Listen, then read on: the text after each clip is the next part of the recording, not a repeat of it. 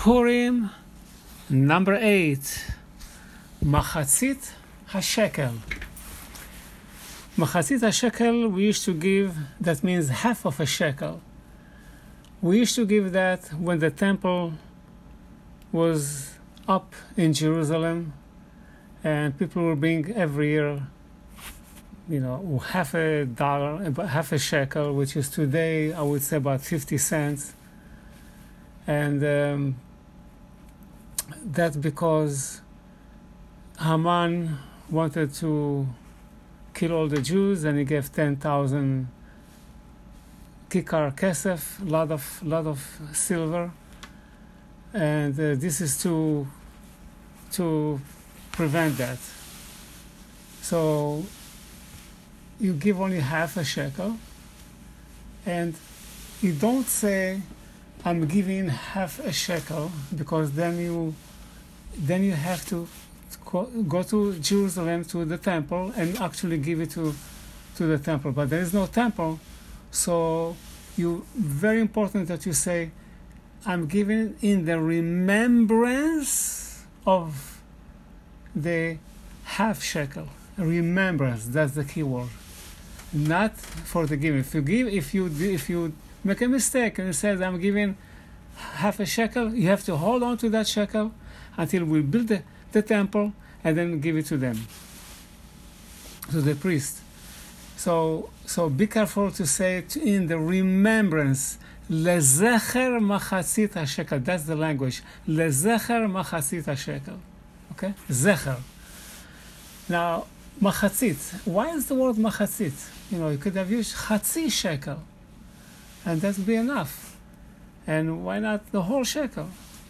So in the Kabbalah, you learn that the Satan has dominion over numbers, whole numbers. So we give half, so that way he doesn't have any any dominion over what we give, and he cannot interfere.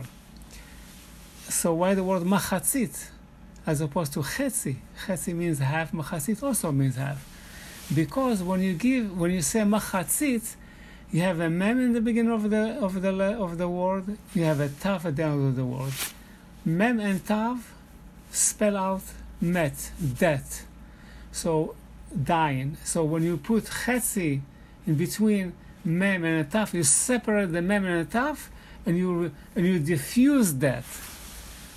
So, so that's why you say machatzit, in order to take the mem and the taf and separate them, and there, there, thereby avoid that. The Mekubalim say that a person who gives the machatzit a shekel, the half the shekel, you should give that before reading of the Megillah, which is tonight, so it will be before before you actually read the Megillah. Will be uh, right after uh, after Mariv and uh, after that the Megillah, and uh, and then we finish the davening. So just before that you do that. You can give it also maybe after Mincha. Okay, and the Mekubalim tell us that if you give Machatzit a shekel, half of the shekel, which like I said today is about 50 cents, you are promised that no harm will come to you on that year, on this year. That you'll have Olam Haba, world to come. And even if something, if an edict in Shamayim in heaven was already written that certain uh, misfortune is going to happen, that person, when he gives the chatzish machatzit shekel, zecher machatzit shekel, he's spared from that misfortune. Him and also his household, children in his home, his wife, spouse.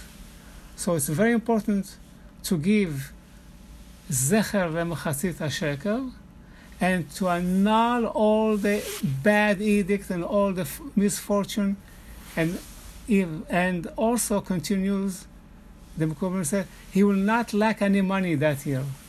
He will have absolutely all the money that he needs. And if he continues to do that year after year after year after year, never stop, he will have children and grandchildren and great grandchildren for a long, long, long time, and he will live for a long, long life.